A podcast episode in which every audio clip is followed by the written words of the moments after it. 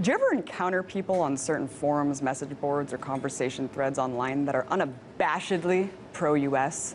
Now, I'm sure you're thinking, yes, of course. Why would that be strange? There are a lot of people out there supportive of the US government engaging in conversations in the social media world.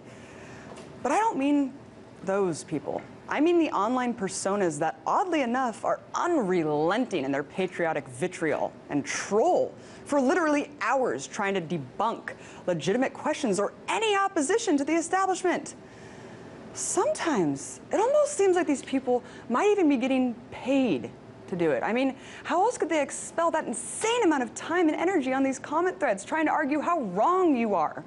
Well, this might be old news to some, but last year it was confirmed that the US military has been manipulating social media by using fake identities to influence conversations and spread pro-American propaganda. It's called Online Persona Management Services. And under the CENTCOM contract, it allows the creation of up to 10 sock puppet accounts for every U.S. serviceman or woman working on the program.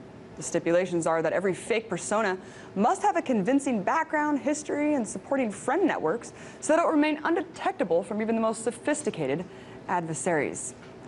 According to The Guardian, the project has been likened by web experts to China's attempts to control and restrict free speech on the internet and that critics are saying that it allows the US military to create a false consensus in online conversations, crowd out unwelcome opinions, and smother commentaries or reports that do not correspond with its own objectives.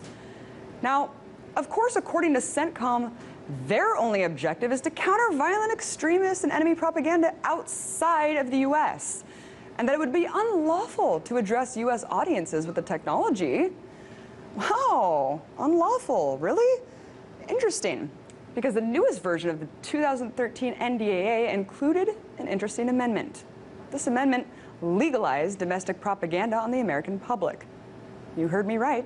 The newest NDAA wasn't just reauthorizing the indefinite detention of American citizens. It also allowed the U.S. government to legally carry out misinformation campaigns against the citizens of this country. But is this really surprising to anyone? I mean, the corporate media is basically a propaganda arm of the US government anyways, isn't it? Why the need to legalize the use of propaganda when you already have an entire mainstream media establishment lacking to the White House, reprinting government press releases without question, selling wars, and carrying water for the administration?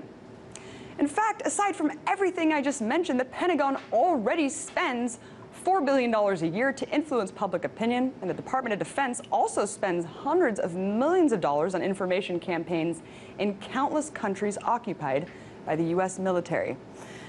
But perhaps even more disturbing than all of this is the fact that the CIA has already been infiltrating the biggest press institutions since the early 1950s. One has to look no further than Operation Mockingbird, secret CIA campaign to spread disinformation and false stories to foreign governments during the Cold War. It did this by manipulating the media into focusing on propaganda, sabotage, and subversion. It was related, later revealed in congressional hearings that the CIA program consisted of literally paying off editors and reporters at most mainstream news outlets. The New York Times, CBS, Time, The Washington Post, Newsweek, AP, Reuters, and countless more.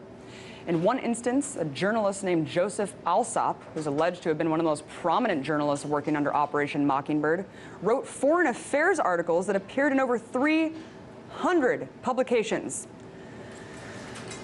So, isn't it nice to know that the supposed watchdogs of the government can be so easily bought? Even though the intent of this program was to focus on matters outside of this country, it undoubtedly influenced everyone living here at the time. People to this day could still be reading and referencing these articles, not knowing that they're completely fake. And sure, this was more than 50 years ago, but let's face the facts here. Our media is much worse now and has been much more easily compromised now. So how do we know that Operation Mockingbird still isn't in effect? Well, we don't. So, the next time you sit down to read the Sunday paper or visit an online forum, just remember, don't believe everything you read.